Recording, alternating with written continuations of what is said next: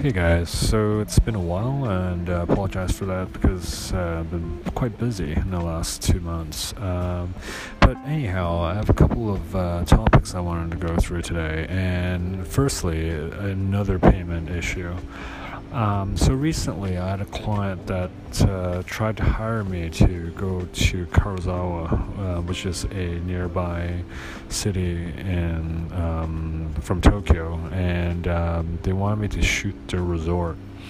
And so for about four or five days, um, uh, you know, it, I knew it was going to be a rush job and uh, that everything was going to be last minute.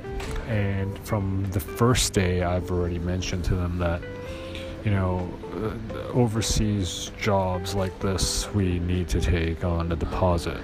And if uh, for any newcomers, uh, um, I've always emphasized that you always ask for the payment up front um, or at least before a overseas trip. And if you can't get the full payment, it's always kind of crucial to get a big sum, a big lump, like maybe 50% or 70% prior to your trip because I always see that a, a, a deposit or the upfront payment is actually the client's um, contribution or sincerity to, towards the job. And my experience is if you can't get a deposit um, or a, a, a, full payment prior to um, the job, you're most likely not going to get too much. Uh, you're not going to get success getting a um, payment in time after the job. That's just my experience, and for clients that are willing to uh, give you a deposit or even a full payment, most likely payment's not an issue and the clients are usually great. Um, so ended up I spent about five days over the phone with um, several of their staff and uh, obviously the client in charge of the project uh, uh, overgoing the things that we need to shoot and and all the logistics um, for this trip. But um, on the fifth day, when I urged that you know it's it's time that we settle the the, the deposit or payment, um, everything went silent, and I knew by that time that they weren't ready.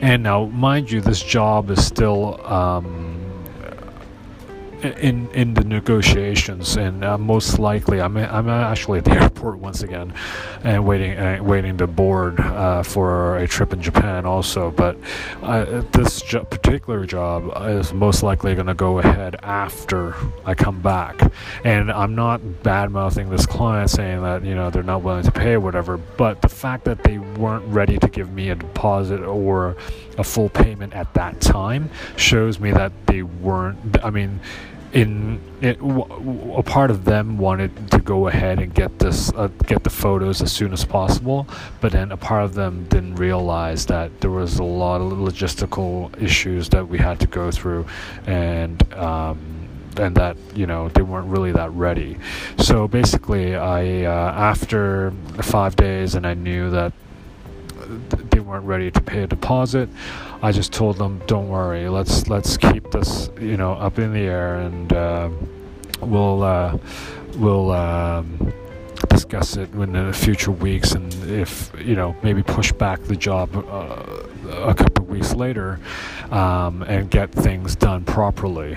And sometimes. Um, with certain clients uh, because they may be very very busy in their industry they don't understand that getting a photographer over to cover a large resort of that size isn't just as simple as oh giving you a call telling you when to go and you expense us whatever you spent on this trip and and invoice me the services uh, for the services and it's not that, that simple obviously you know like we know we we often have to bring assistance and um, there's also a lot of different service charges when we're carrying equipment, and also not to mention like you know things like hotels and accommodations and rental cars, and maybe sometimes we need a translator.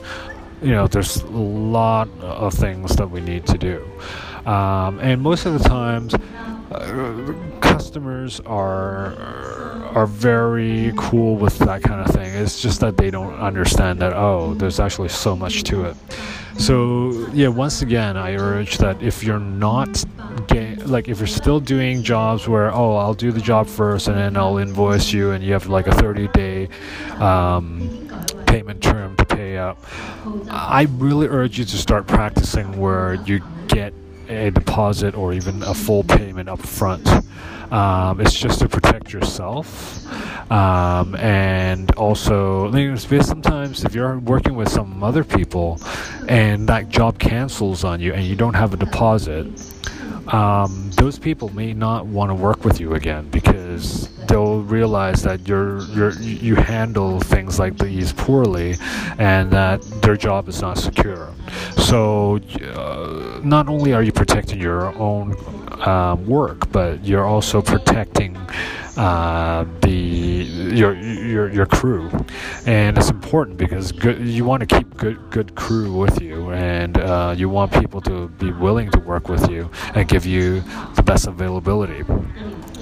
So um, apart from that, a second thing that I've kind of heard a lot of in in groups uh, on, on Facebook is about um, the quality of of gear, and uh, specifically two things that I own. Uh, well, maybe three actually, and I, have mentioned this before in previous um, uh, podcasts, but. Um, basically it's with the new well not so new anymore but the leofoto uh, g4 um, head and also with these uh, 055 manfrotto sticks um, along with the uh, 410 juniors. These three things are things I, I, I do own, um, and that I've heard from a lot of people the quality is um, inconsistent or that it's not reliable. Um, I really had have not had any issues with quality, and uh, I have no relations with Manfrotto or with Leo Leofoto. I wish I had, but um, and so I'm not trying to defend them in any way, but I really think that um, I, I don't know. I, I, maybe it's the way that I, I don't baby my stuff neither, but I don't throw them around and toss them in the back of a trunk neither. You know what I mean? So um, I, I've I've once quest- questioned whether or not it's like you know um, a batch issue or that um, you know quality. Um, QC in, in North America QC in Asia, whether you know there there's a difference in that. But I, I really think that you know, judging from how I see my assistant w- work and uh, having seen him gone through a lot of my equipment throughout the years, and he's improved in that sense. Um, quite a lot because in the beginning when I first hired him, there was a lot of turnover in terms of um, equipment because he didn't really know how to take care of it. I'm I'm not trying to put the blame on a, a lot of these users that are saying they have issues with the Manfrottos and the Leofoto, um, but you know, then again, though, I don't think brands like Manfrotto and Leofoto are um, really ba- are bad brands with you know that are not reliable neither. Um, I like to compare, like you know, for example, if you're comparing a Manfrotto with an RRS or a Leofoto with an Arca Swiss D4 or the Cube, it's like comparing a Honda Civic with a Porsche 911 or a, or or or a Lamborghini. So or better yet, maybe I should just say, uh, or a Mercedes, right? So sure, like if you got into an accident with a Honda Civic, um, you know, you're most likely going to get a lot more damage, right? But um, other than that, though, a Honda Civic is quite a reliable car, and you know, it gives you great gas ma- mileage, and you know, you get a lot of value in that. Um, that's what I've had so far with the Leofoto, and you know, I, I I, I uh, probably one day will go with a a D4 uh, Arca Swiss, um, but at the moment I just don't see the need for it. Uh, um, you know, uh, having the 410 Junior and the Leofoto D4, um, you know, I haven't had any issues with the knobs loosening or some of the things that people were saying about the Manfrottos. Neither where the, you know, in one case I saw a whole leg snap off. You know, um, I think if if the legs just if legs just snap off like that, and it, it, it wasn't snapped off uh, at the aluminum part, but it was snapped off at the joint, which is kind of a serious issue. I think there's a big issue with the QC, and I would question whether or not that's a fake Manfrotto. Um, so the thing is, you know, I I went through going um, working as a photographer's assistant, um, and then later becoming a photographer myself, and when I was a photographer's assistant, I got hell for mistreating equipment and you know like things like just tying up a cable. Um, and so, you know, I learned how to, to put away a cable properly, uh, or uh, I learned how to not put lights with with light stands in the same um, uh, case. And uh, just recently, actually, I felt really bad because I sold a buddy of mine a set of lights, and the lights were working fine, and you know it's been less than a year, and, and he told me recently the lights um, fell apart. So, uh, I, I, but then again, though, one time I followed him to a shoot, and I saw how he packed away his lights, and I didn't want to say anything because you know that's his way of working, but it was definitely unorganized and also uh, i could see how those lights got damaged because you know if you're carrying these cases with a lot of loose equipment and it's banging around um, you know lights i mean they're not that fragile but they also weren't meant to go off road in an off road truck, neither, you know what I mean?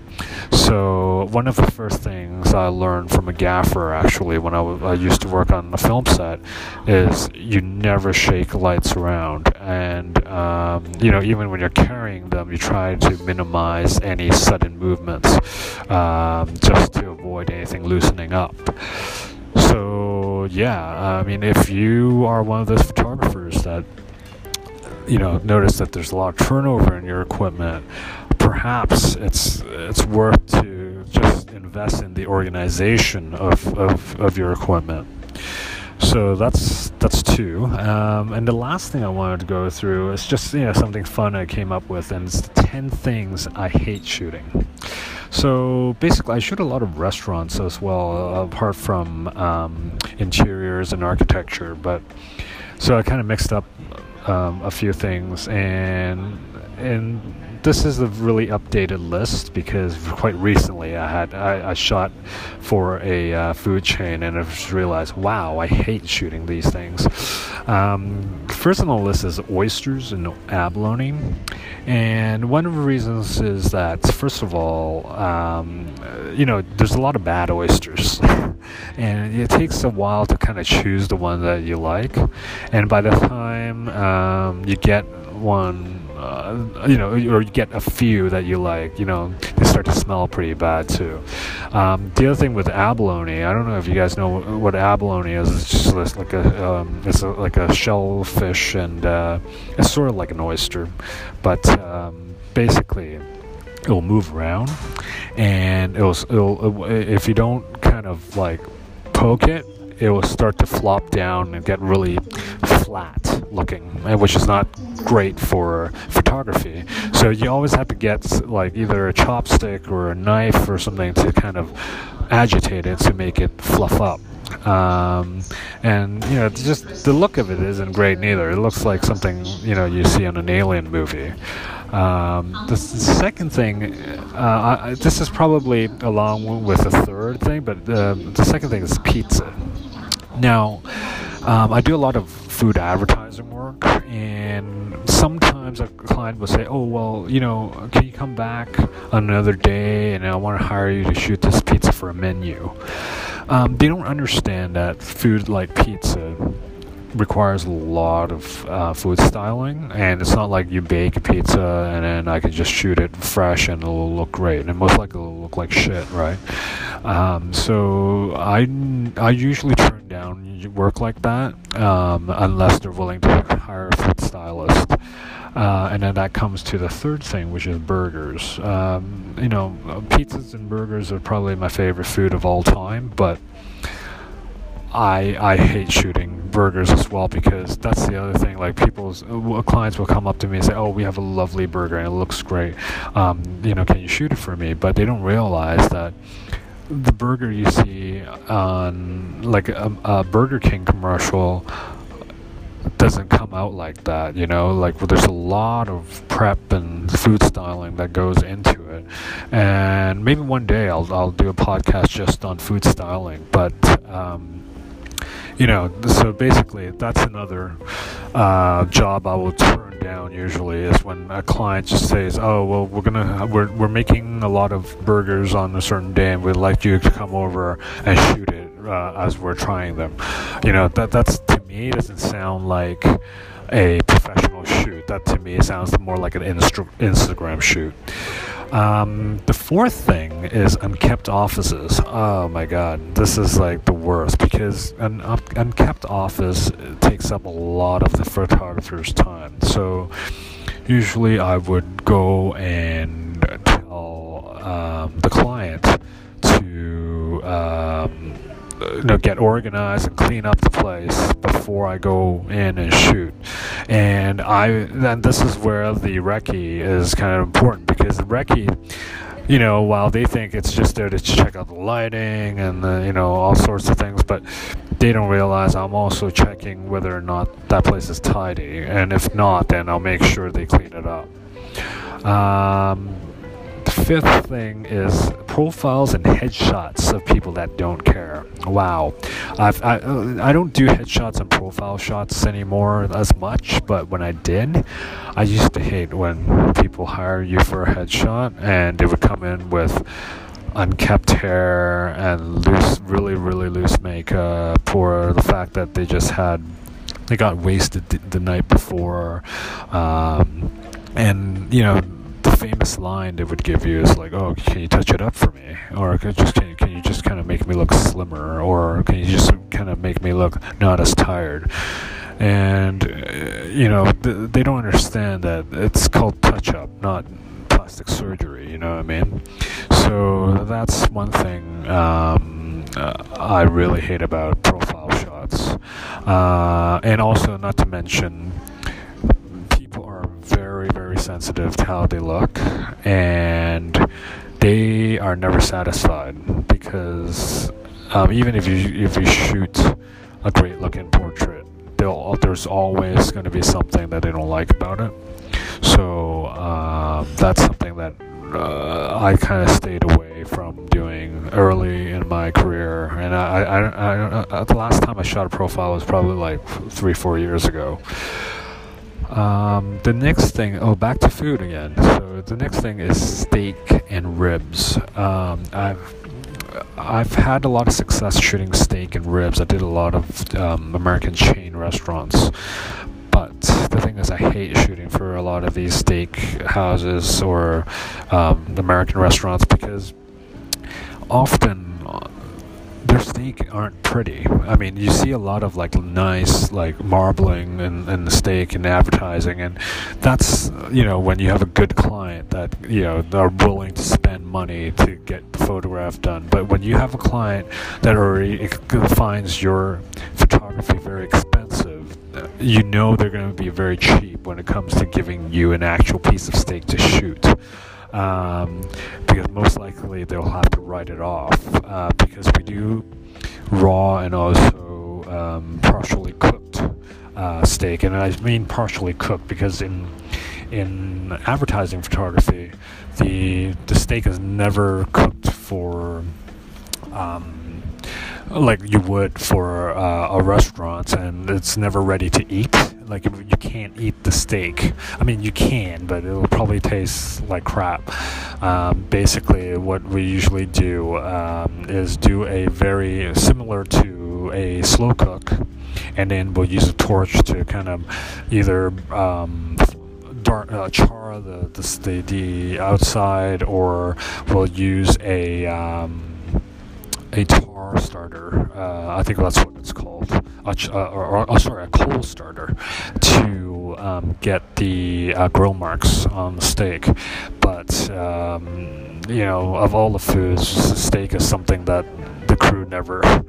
Um, craves on after we're done with on a shoot but the thing is so you know so what do we do with a lot of the uh, steak that is not that superior. Um, and often the clients ask, "Oh, can you add the marbling, or can you just you know tweak the colors?" And you know, sometimes I, I, I like to tell ask the client, "Why don't you just give me a better piece of steak?" Because it's like you know, not to be mean or anything, but it's similar as saying, "Oh, you get me an ugly model." and uh, to shoot um, your clothes, and then afterwards you ask me to, to, to key in another model's face or to to to f- touch it up so that she looks really or he looks really really handsome or pretty. Um, you know that's that doesn't help. It doesn't happen that way. You know what I mean? So, uh, but unfortunately, I had gone through a lot of these clients, and while you know I pulled it off at the end, but it's not ideal. So. While I still do a lot of steak now and then, but um, it's definitely not on my preferred list. So after steak, let's okay. The the next one's pretty obvious, and I'm, I love children, but I hate shooting children. Um, it's for me. Uh, I think one of the reasons why I went into still life is the fact that I can't control a lot of the non-professional um, subjects. So, like, I've, I have no problem controlling a model, but I'll have big issues trying, uh, you know, trying to get someone that's not um, it's not a problem of photogenic or not, but it's more of an issue of that they're shy or they're willing to get their photos taken. And obviously, children um, come into this category. Um, the next thing is cheap glass and cheap plastic. Now, if you ever shoot um, uh, products, um, and that especially for um, beverage companies, you'll know that um, the quality of glass is very, very important. And what I mean by that is that um, there's like like for example like the Starbucks Frappuccino cups um, tend to be of a, a, a, bit of a higher grade type of plastic, but you will come into a lot of plastic cups that, especially when you're shooting macro, you'll see a lot of these. Um, um, I wouldn't call it like a small patterns um, that appear uh, through the material, um, which is, you know, something that you can't get rid of in post, and it just reveals the quality of the plastic to be very cheap, and that actually happens with um, glass as well. And I think one of the, the people that kind of um, mentioned about this in their tutorial as well as Rob Grimm, who's an excellent product photographer, and he um, he sort of persuaded me in his tutorial that you know we should always invest in good glass, and I think that's so true because especially if you do a lot of beverage. Um, you know, having a good uh, beer, draft beer glass or a beer mug uh, on hand will always be useful, and um, you know, will only ensure that at the time when you have nothing else to use that you can just use your own beer mug or beer glass and to ensure like you know you don't have to do too much tweaking at the end in photoshop so the last thing I want to talk about is designers with bad tastes. Ah, this is this topic I could go on and on forever. Um, and this applies to interiors, to fashion designers, um, and you know, uh, uh, I guess in certain products as well. But I'm mainly going to focus on interiors and fashion designers because that's what I've kind of come. Um, uh, that's w- w- the two areas that I work a lot with, and um, so basically, you know, I've done a lot of model homes where you just walk in and you're like, your jaws just drop when the styling of the whole um, interior is just whack. And often there's so much color tweaking and there's so much rearranging you need to do for the client, and it's just very time tedious. And what's worse is actually in fashion because you, unlike a um, interior of a home where you can take away many things that you think is a bit overdone and you can kind of uh, tweak the colors in post you can't do that with fashion and you're really stuck with the designer's concept fashion. And you know you try tweaking the colors in fashion um, and especially if you're shooting something like a lookbook the designers aren't, aren't going to be too happy with it because you're tweaking the actual colors. Um, so it, it, when you're shooting fashion photography you're kind of stuck. And i've shot some fashion uh, earlier in my career where um, you know the dresses were just pure ugly um, as mean as that may sound, um, but you know, it's it's my job isn't to uh, shoot something that's just beautiful, right? Like it's it's to portray the division of the designer. So I had to, you know, shoot go on and shoot it as as best I can, but the thing is, if you are working with a designer that you know you that have questionable tastes, it's really really hard to to execute what you do. Um, so yeah, that's just a, a, list of top ten things that I hate shooting. And uh, if you have a list of your own, please share with me. I would like to see. I would like to hear about it too. Um, actually, I think it would be good um, topic of discussion in future podcasts to talk about food styling, um, or at least my experience with food styling. Uh, maybe on the next podcast when I arrive in Japan. But uh, until then, it was a pleasure to share my thoughts with you, and I uh, hope you guys keep listening. Thanks.